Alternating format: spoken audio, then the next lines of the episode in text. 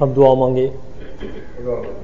खुदावंद आसमानी बाप, हम तेरी शुक्रगुजारी करते हैं आज के इस वक्त के लिए, जो तूने हमारी ज़िंदगी में बख्श दिया। और खुदावंद, हमें ये मौका फ्राहम किया कि हम सब वहाँ में इकट्ठे होकर तेरे हजूर में आ सकें, हम दो सिताइश कर सकें और खुदावंद तेरे पाक कलाम को सीख सकें।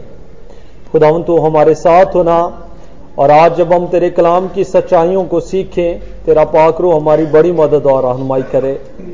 खुदावंद, मैं अपने आप को तेरी स्पुर्गी में देता हूँ। मेरे होंठों का कलाम और मेरे दिल के ख्याल तेरी मर्ज़ी के मुआफिक हों। खुदावंद, यीशु के नाम से मांग। खुदावंद, यीशु के नाम में आप सबों को सलाम। खुदावंद की शुक्रगुजारी कि उसने हमें ये मौका फ्राहम किया कि हम उसके पाकलाम से सीखें। अभी जो हवाला आपके सामने पढ़ा गया, मैं चाहता हूँ कि आप इसे निकाल कर अपने सामने रखें और आज हम थोड़े वक्त में इस पर बात करेंगे। पदार्थ की किताब और उसका बत्तीसवां बाब और उसकी बाईस मिनट से बाब क्या करता है? याकूब की ये कहानी है और कुछ इतवार पहले मुझे यहाँ पर पैगाम सुनाने का उसमें हमने सीखा था कि किस तरह याकूब ने अपनी बरकत ली है और जब उसकी माँ ने देखा कि उसका भाई उसको कत्ल ना कर दे, उसको अपने भाई बाबल के यहाँ भेज दिया। और इस हवाले में आज हम देखेंगे कि किस तरह से याकूब जो है वो वापस अपने बाप के घर में जाएगा जब वो अपने घर से निकला तो लूज के इलाके में एक बियाबान में वो वहाँ पर हो गया, क्योंकि लिखा है कि वहाँ पर शाम हो गई थी, रात हो गई थी। और उस जगह पर उसने एक सीढ़ी देखी जो आसमान तक, जिसका सिरा था, और फरिश्ते से चढ़ रहे थे, उतर रहे थे। और उसके बिल्कुल सीढ़ी के बिल्कुल ऊपर उसने खुदा को खड़े वहाँ पर देखा है। और उसने उस जगह का नाम बैतेल रखा, और उसने कहा कि ये खुदा का घर है। और जब वो वहाँ से आगे बढ़ा, फिर वो फैदान ईरान के इलाके में पहुँचा जो उसके मामू आवन का इलाका था, और फिर वो वहाँ पर रहा। और फिर आगे की हम स्टोरी सारी जानते हैं कि किस तरह उसने वहाँ पर खिदमत की, और फिर लिया से उसकी शादी हुई, फिर राफल के साथ उसकी शादी हुई। ये सारी एक डिटेल है जो बीच के अपवाब में हमें पता चलता है इस हवाले में हम ये देखते हैं कि यहाँ पर खुदा ने उसे कहा ख्वाब में दिखाई कर उसे कहा कि वो वादा जो मैंने तेरे बाप दादा से किया इब्राहम से किया फिर इजहार से किया, और वो वादा ये था कि मैं तुझे बढ़ाऊँगा बरकत दूँगा, और तुम्हें तेरे मती होगी। अब वो वक्त आ गया है कि मैं उस बरकत को, उस बरकत और उस वादे को पूरा करूँ, इसलिए तुम यहाँ से अपने बाप के घर की तरफ़ रवाना और ये कॉन्टेक्स्ट है इसका, ये मदर है इसका। और इसमें आज हम देखेंगे कि जब वो वापस जा रहा था तो किस तरह बाकी की जो स्टोरी है, उसमें हमारे लिए क्या सबक है। इकतीसवें बाब में उसको ये ख्वाब ख्वाब में खुदा ने उसकी रहनुमाई की और उसे वापस भेजा। और वहाँ पर लिखा है कि उसने अपने कैमे वहाँ से उखाड़ उस जगह पर जहाँ पर वो रहता था जब उसकी कौर आ रही बुलाहट आ रही है, उसने अपने कैमे उखाड़ लिए और इस वर्ष से आगे जो है वो उसकी वापसी का सफ़र जो है वो हमें नज़र आता है। कैमे उसने उखाड़ लिए और कराम कहता है कि ये जो हमारा बदन है, ये खुदा का मकदस, ये खुदा का कैमा और एक वक्त आएगा ये कैमे का घर गिरा दिया जाएगा इसके निशाना वहाँ से उठा दिया जाए जो कुछ इसमें है, वो उठा दिया जाएगा। लेकिन उस जगह में जो निशान लगे होते हैं कहने के वो बाकी रह जाते हैं। कहने लिए जाते हैं और निशान बाकी रह जाते हैं। हम्म? यादगारी बाकी रह जाती है। इंसान चले जाते हैं और जो वहाँ से गुजरते हैं, जब वो देखते हैं कि यहाँ पर ज़मीन पर निशान है, इसका मतलब ये है यहाँ पर खैमे थे। कभी इंसान यहाँ पर बसते थे, लेकिन वो इंसान चले जाते हैं और कैमों के निशान बाकी रह जाते हैं। याकूब वहाँ से चला गया और उसने अपने कैमे उखाड़ लिए लेकिन जो कैमों के निशान थे, वो पीछे छोड़ दिए, ताकि जो भी वहाँ से गुजरेगा, उसे पता चलेगा कि यहाँ पर कबीले रहते थे। यहाँ पर एक खानदान रहता था, लेकिन वो उस बियामान के इलाके से वहाँ से निकल आया। एक वक्त आएगा जब ये कहने के घर गिरा दिए जाएँगे। हमने इस बात को सोचना है, इस आयत में से वो ये है कि कहने का घर तो गिरा दिया जाएगा ये तो कानून है, असूल है, खुदा ने बना दिया।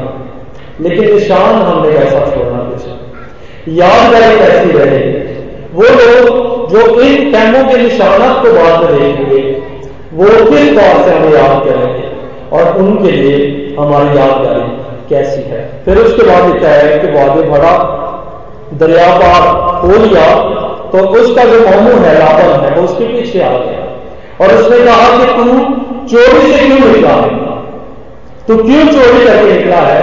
अगर आप देखते हो, उसने एक एक बात का हिसाब दिया, उसने कहा, मैंने कोई चोरी की। लेकिन फिर भी वो कहता है कि तुमने चोरी की है। लावन के नाम का मतलब है सख्त दिल। और जिसका ध्यान हमेशा से चीज़ों की तरफ़ रहता है?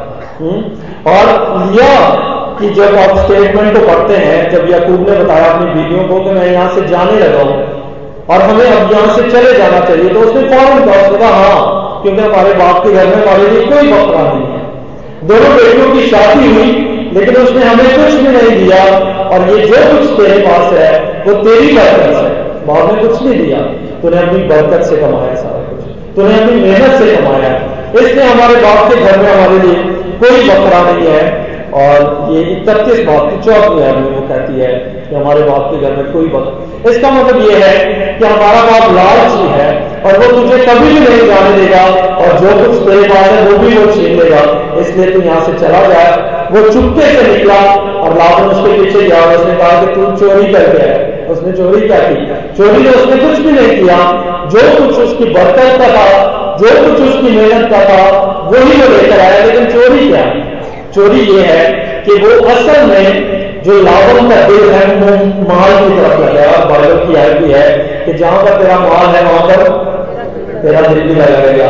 असल में वो चोरी क्या करके आया? उसका दिल चोरी करके आया। है? उसका माल जो वो बर्तन के साथ लेकर आया है, उसमें उसका दिल लगा हुआ था। उसका दिल चोरी करके लेकर आया। और वो उसके पीछे आता है। और फिर जब वो उसके पास पहुँचने वाला था, खुदा उसको दिखा दिखाई देकर कहता है कि तू मेरे बंदे को कुछ भी नुकसान ना पहुंचाना क्योंकि वो मेरा बंदा है और मैं उसकी तरफ़ से जंग लड़ता हूँ। और लिखा है कि लावन ने इस काब को देखा और उसके बाद उसने अहद किया। अहद किया कि खूब के साथ और पत्थरों का एक ढेर लगा दिया, ये जलाद कोहे जलाद पर ये अहद हुआ है। और वहाँ पर उसने अहद क्या किया? उसने ये अहद किया, दो अहद किए। एक अहद ये कि तू इस पत्थरों के ढेर से इस तरफ़ नहीं आएगा। ना मैं इस तरफ़ जाऊँगा, ना तू मुझे नुकसान पहुँचाने के लिए इस तरफ़ आएगा, ना मैं तुझे नुकसान पहुँचाने के लिए उस तरफ़ जाऊँगा। दूसरा अहद उसने कहा कि तू मेरी दो बेटियों के अलावा और किसी से शादी नहीं करेगा। ये भी अहद किया था उसने कि तू इन दो बेटियों के अलावा किसी से शादी नहीं करेगा। इसका क्या मकसद है? बाइबल हमें क्यों इतनी डिटेल से ये बातें बताती है? इसका मकसद क्या है? इन बातों का हमारे लिए, हर एक लफ्ज का, हर एक आयत का हमारे लिए कोई ना कोई मकसद है। जो लिया है, इसके नाम का मतलब है कानून, लॉ, शरीयत। और जो लाफल है, वो फजल के दौर की तस्वीर को पेश करती है। एक लिया जो शरीयत के दौर की तस्वीर को पेश करती है और राफल जो है वो फजल के दौर की तस्वीर को पेश करती है। और ये असल में दो बीवियों के अलावा अहम नहीं करता, ये असल में जो इसकी तस्वीर कशी हो रही है ओल्ड टेस्टमेंट है और न्यू टेस्टमेंट है। अहम ये हुआ कि खुदा ये बताना चाहता है कि इन दो टेस्टमेंट के अलावा और कोई टेस्टमेंट नहीं होगा इन दो अहद के अलावा और कोई अहद नहीं होगा। बहुत सारे लोग उठ करते हैं ये तब्दील हो गई है, इसमें ये भी शामिल कर लो, वो भी शामिल कर लो।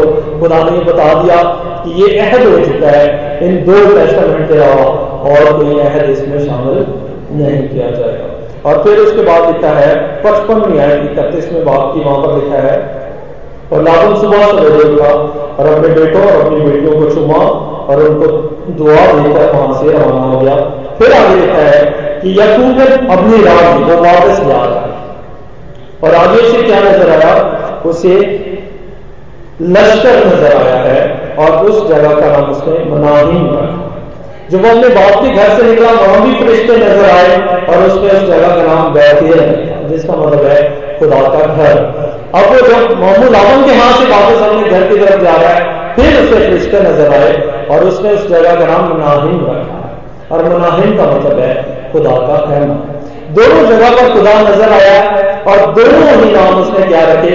एक खुदा का घर और एक खुदा का खैमा जो घर होता है, वो एक जगह पर कायम रहता है। लेकिन जो कैमा होता है ये ट्रैवल करता है। जहाँ पर दिल किया स्टे किया वहाँ पर कैमा लगा लिया। जब रवाना हुए कैमा भी साथ क्लोज किया और साथ ले गए इसका मतलब यह है, वो बताना ये चाह रहा है कि जिस तरह खुदा मौजूद था, मेरे साथ रहा है, जब जब मैं ट्रैवल करूँगा, खुदा का कहमा भी मेरे साथ साथ रहेगा। हम्म? खुदा का कहमा भी मेरे साथ, इसलिए उसने उस जगह का नाम मनाहिम रखा कि मैं जहाँ पर स्टे करूँगा, जहाँ पर मैं अपना कहमा लगाऊँगा, खुदा का कहमा भी वहाँ पर होगा। और फिर उसने कासद भेजे ताकि अपने जाने से पहले तैयारी करे, क्योंकि अभी तक उसे याद है कि ईसाऊ ने इरादा किया था कि वो मुझे कत्ल करेगा। इसलिए उसने मैंने कासिद भेजे है, ताकि पता करवाए सूरत हाल क्या है। ईसाऊ के पास लोग भेजे और कासिद जो है वो वापस आकर बताते हैं कि ईसाऊ चार सौ आदमी लेकर तुझे मिलने के लिए आ है। एकदम खौफ कि वो मिलने के लिए खुद भी आ सकता है। चार सौ आदमी लाने की क्या ज़रूरत है? इसका मतलब समझ है कि वो मुझसे लड़ने के लिए आ रहा है, जंग करने के लिए आ रहा है, और वो खौफ ज़्यादा हुआ, और उसने क्या किया? उसने अपने सारे खानदान को मुख्तलिफ़ खैमों में तकसीम कर दिया, और सबसे आगे लौनियों का खैमा है फिर लिया का खैमा है और फिर राहत का खैमा है और उनके बच्चे जो है उनके साथ हैं। और उससे पहले वो क्या करता है? ये देखने के लिए कि सऊ आ रहा है, चार सौ आदमी लेकर आ रहा है, इसका मतलब वो लड़ाई के लिए आ रहा है, जंग करने के लिए आ रहा है। वो तैयारी क्या करता है? उसका गुस्सा ठंडा करने के लिए वो तोहफा तैयार करता था हम्म? और पूरी डिटेल है, अगर आप बत्तीस में बात की, चौदह मिनट को पढ़े तो वहाँ पर आपको ये पता चलेगा। वहाँ पर लिखा है, उसमें से अपने भाई सौ के लिए ये नजराना लिया दो सौ बकरियाँ और बीस बकरे, दो सौ भेड़े और बीस मेंढे और तीस दूध देने वाली ऊँट बच्चों से और चालीस गाय और दस बैल बीस गदियाँ और दस करे और उनको जुदा जुदा वॉल करके नौकरों को सौंपा और उनसे कहा कि तुम मेरे आगे आगे पास जाओ और वॉलों को जरा दूर रखना हम्म? उसने ये नजराना सौर के भेजा, ताकि उसका गुस्सा ठंडा कर दिया जाए। हम्म? लेकिन जो तरतीब है, वो क्या है? उसने पाँच बॉल भेजे हैं। अगर पाँच गौर हैं तो उनको लीड करने वाले पाँच लोग, पाँच कासद हैं। पाँच कासद हैं, पाँच ग्वाल हैं, और उस हर एक ग्वाल को उसने पैगाम कर दिया कासद को। कासद को कहा कि जैसे ही सौ मिले, उसे कहना कि यकूब पीछे आ। पहला मिलेगा, और वो बताएगा कि यकूब पीछे आ रहा है। फिर दूसरा कासिद मिलेगा, नजराना देगा और कहेगा कि यकूब पीछे आ रहा है। फिर तीसरा कासिद मिलेगा, और कहेगा कि यकूब पीछे आ रहा है। मतलब पाँच कासिद है लेकिन पैगाम एक है और वो क्या पैगाम है कि यकूब पीछे आ रहा वो आकर तुझे मिलेगी। यकूब पीछे आ रहा उसने कहा कि फासला रखना। हम्म, तोहफे में जो तोहफा भेजा गया है जो कासिद भेजे गए हैं वो पाँचों में पाँचों एक वक्त नहीं आके मिलेंगे। बल्कि एक एक फासले के साथ एक एक करके वो मिलेंगे। और इसका मतलब यह है ताकि वो सोचे। उस नजराने को देखे मेरे बारे में सोचने का टाइम मिले उसे फिर दूसरा मिले और जो बताए और उसको मेरे बारे में सोचने का टाइम मिले, ये जो पाँच कासिद हैं, ये पाँच अदवार के रिप्रेजेंटेटिव जो भेजे गए हैं। और यकूब किससे मिलने के लिए जा रहा है? इस साउथ से मिलने के लिए जा रहा है। इस साउथ ऑफ़ निसिया से है और इसका मतलब वो इंसान है जो मट्टी से बनाया गया। इसका मतलब खुदा की इंसान के साथ मुलाकात होने को जा रही है, लेकिन उससे पहले इसमें पाँच अदवार के पाँच लोग भेजे हैं जो इंसान को तैयार करने के लिए हर एक कासिर पैगाम दे रहा है कि वो पीछे आ रहा है वो तुझे मिलने के लिए पीछे आ रहा है और फिर एक वक्त आएगा कि वो अपना कहमा छोड़कर तुझे मिलने के लिए तेरे पास आए हम्म?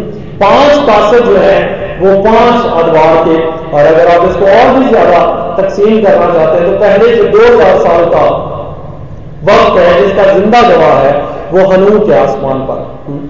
और इसमें तीन अखबार शामिल हो जाते पहले दो हज़ार साल में। उसका ज़िंदा जवाब हनूक है।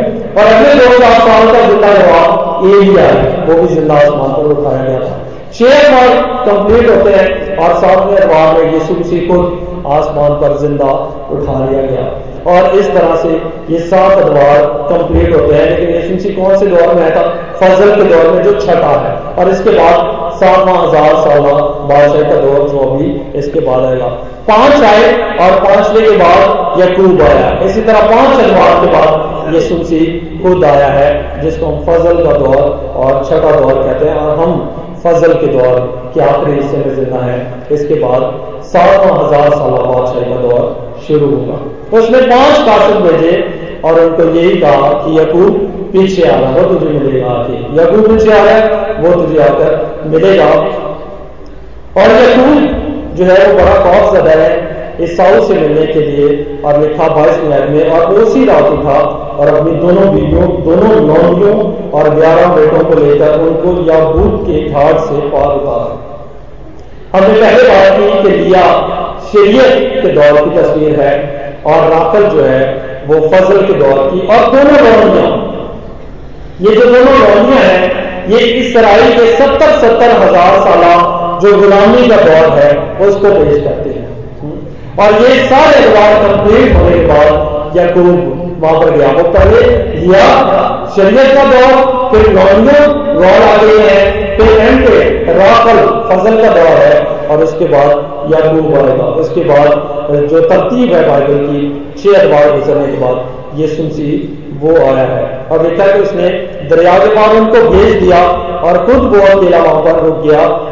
किस किनारे पर? यबूब के घाट के किनारे पर रुक गया।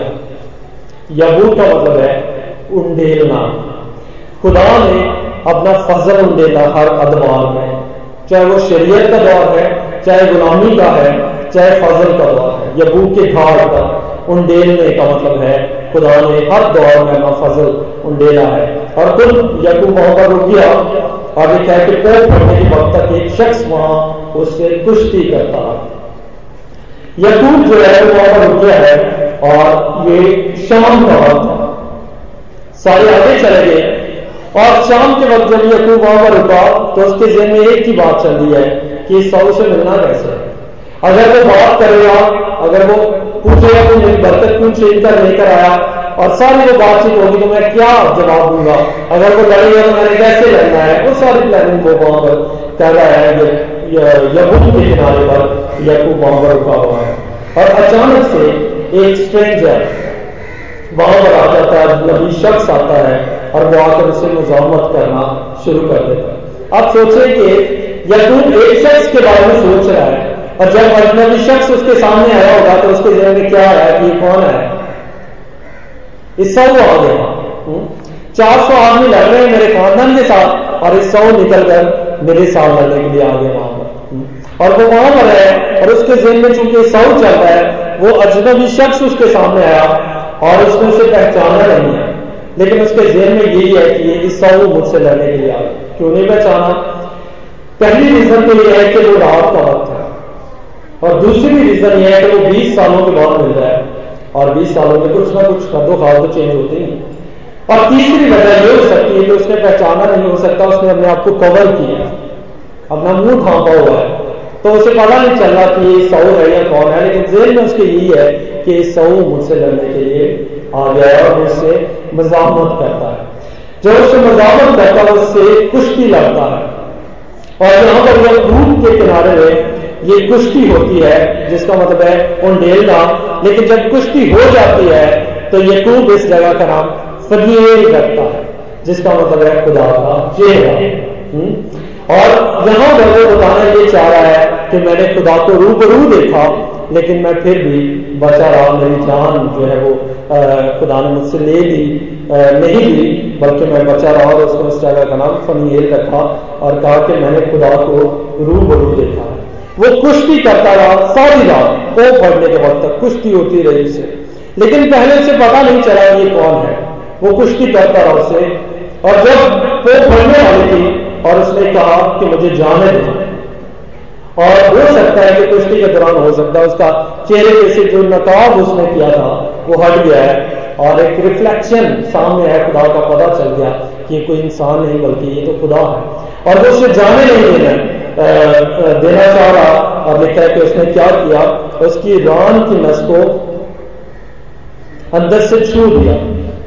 ये स्पाइनल कॉर्ड से निकलती है और ये ऐसी नस है जो बिल्कुल नीचे तक, पाँव तक जाती है और उसने उस रान की नस को छेड़ दिया छू दिया और उसको प्रेस कंप्रेस किया है और जिसकी वजह से वो उसकी जो टांग है, वो काम नहीं कर रही और वो नहीं सकता। और कुश्ती में टांगे एक ऐसी जगह होती है जहाँ पर सबसे पहले अटैक किया जाता है, ताकि अगले शख्स को गिरा दिया जाए और उसको शिकस्त दी जाए। और उसने भी यही काम किया और वो यहाँ से भी जान गया कि कौन सा शख्स है जिसको सारी नसों का भी पता है, कैसे डैमेज करना है। और वो इस बात से बड़ा हैरान हुआ और यहाँ पर हमें एक फाइट नज़र आती है, लेकिन इसका मकसद क्या है? क्यों वो फरिश्ता उसके साथ वहाँ पर लग रहा है? वो उसको आने वाले वक्त के लिए तैयार कर रहा है। हम्म? उसको तैयार कर रहा है कि उसने किस तरह से इस काम को करना है। उसकी मुलाकात कैसे होगी? और बिल्कुल ऐसी ही हमें एक स्पिरिचुअल वॉर वॉरफेयर गतसमनी के बाद में भी नज़र आती है। जहाँ पर यीशु को अब सीना भी खून की सूरत में उसे वो नज़र आ रहा है कि ये खून बहना शुरू हो ये स्पिरिचुअल वॉरफेयर थी हम्म? ये एक स्पिरिचुअल वॉर है और यहाँ पर एक लड़ाई हमें यकूब की देखने को मिलती है कि वो फरिश्ता जो है, वो आने वाले वक्त के लिए असल में उसे तैयार कर रहा है। कि उसने आने वाले वक्त को फेस कैसे करना है? वो लड़ाई के लिए उसे तैयार नहीं करा बल्कि हालात के साथ लड़ने के लिए तैयार कर रहा है। कि उसने वक्त को फेस कैसे करना है? हालात के लिए अपने आपको तैयार कैसे करना है? और लिखा है कि जब वो चला गया है और जाने ही लगा था अभी कि उसने उसकी राम की नस को छुआ है और लिखा है कि वो उठा है और उसे चला नहीं गया और वो अपनी राम से लंगड़ाता था। चेंज कर दी सृष्ट बदल दी है। उसकी चाल ढाल को बदल दिया उसने। सिर्फ़ एक नस को छूने से यकूब की जो चाल ढाल है वो सारी तब्दील होगी उसकी सरिष्ट कहने की उसकी जो नेचर है, वो उसको तब्दील कर दिया गया है और उसको इस बात के लिए तैयार किया है कि उसने किस तरह हालात को फेस करना है।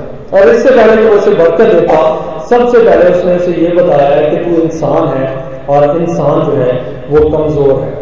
हमने देखना है लफ्जों को, ये थियोलॉजिकल किस तरह इसका पॉइंट ऑफ़ व्यू हमारे सामने आता है। फरियल है, जिसका मतलब है खुदा का चेहरा। और खुदा के चेहरे के सामने यकून जो है, वो फरिश्ते के साथ फाइट कर रहा है। हम्म? इंसान की खुदा के साथ जंग है। और खुदा चाहे तो इंसान को एक वक्त में खत्म कर दे, लेकिन वो सारी रात जंग करता रहा, उसने उसे मारा नहीं। बल्कि उसे और ज़्यादा इंकरेज करता रहा कि मेरे साथ फाइट कर। उसे मार नहीं रहा, बल्कि इंकरेज कर रहा फाइट करने के लिए तैयार कर रहा है। और ये मजामत हमेशा से इंसान की खुदा के साथ रही। कैसे? जब हम गुनाह करते हैं, असल में हम खुदा के साथ जंग करते हैं।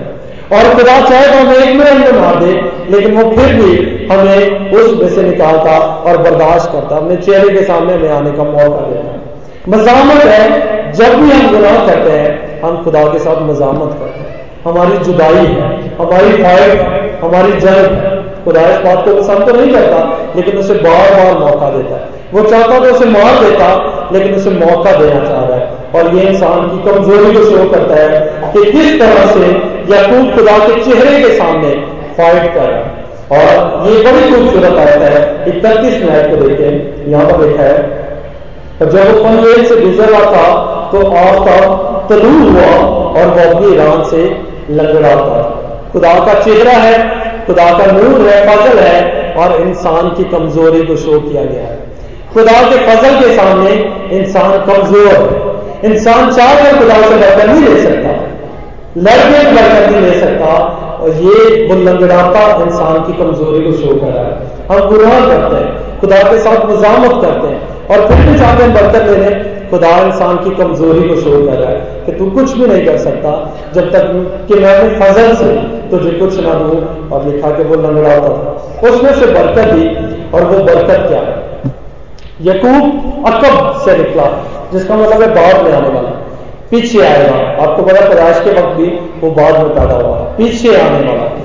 अकब से याकूब है, बाद में आने वाला। बरकत क्या दी है? बरकत यह है कि तू पीछे क्यों आ रहा खानदान आगे चला गया और तू बाद में आ रहा है। तू इसराइल है, तू शहजादा है। तू पीछे नहीं आएगा, बल्कि तू लीड करेगा।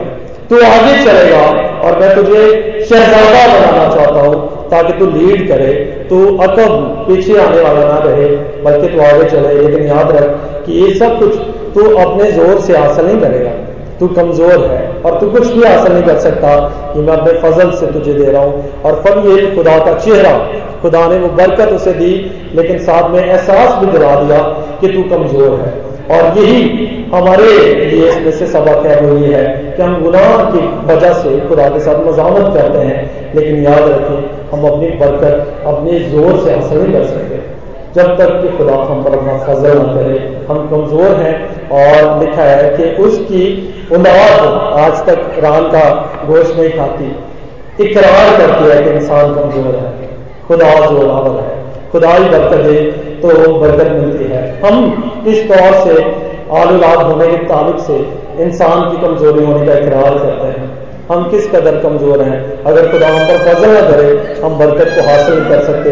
लेकिन खुदा बरकत देने से पहले हमारी चाल डाल भी बदलता है सृष्ट भी बदलता है, नेचर भी बदलता है, ताकि हम पहले जैसे ना रहें, बल्कि तब्दील हो जाए और खुदा के फजल में चले और हमेशा इकरार करते रहें कि हम कमज़ोर हैं, हम अपने ज़ोर से कोई बरकत हासिल नहीं कर सकते, जब तक कि खुदा अपने फजल से हमें आए थोड़ी देर के लिए अपनी आँखों को बंद करेंगे और गौर करें कि किस कदर हम गुनाह की वजह से मजामत करते हैं खुदा के साथ। हमारी जंग है। लेकिन उसके बावजूद खुदा हमें हालात नहीं करता। बल्कि हमें मौका देता है। बारह वो हमें बरकत देना चाहता है, लेकिन वो हमारे चार भाव को बदलेगा वो हमें एहसास दिलाएगा कि हम कमज़ोर और हमें भी ये एहसास होना चाहिए कि हम कमज़ोर हैं। हम अपने ज़ोर से कुछ भी हासिल नहीं कर सकते, जब तक हम पर फ़सल ना करें। हम अपनी कमज़ोरी का इकरार करेंगे, हम दुआओं मांगेंगे अब मैं चाहता हूँ कि हम इसे पूरी दुआओं में हमें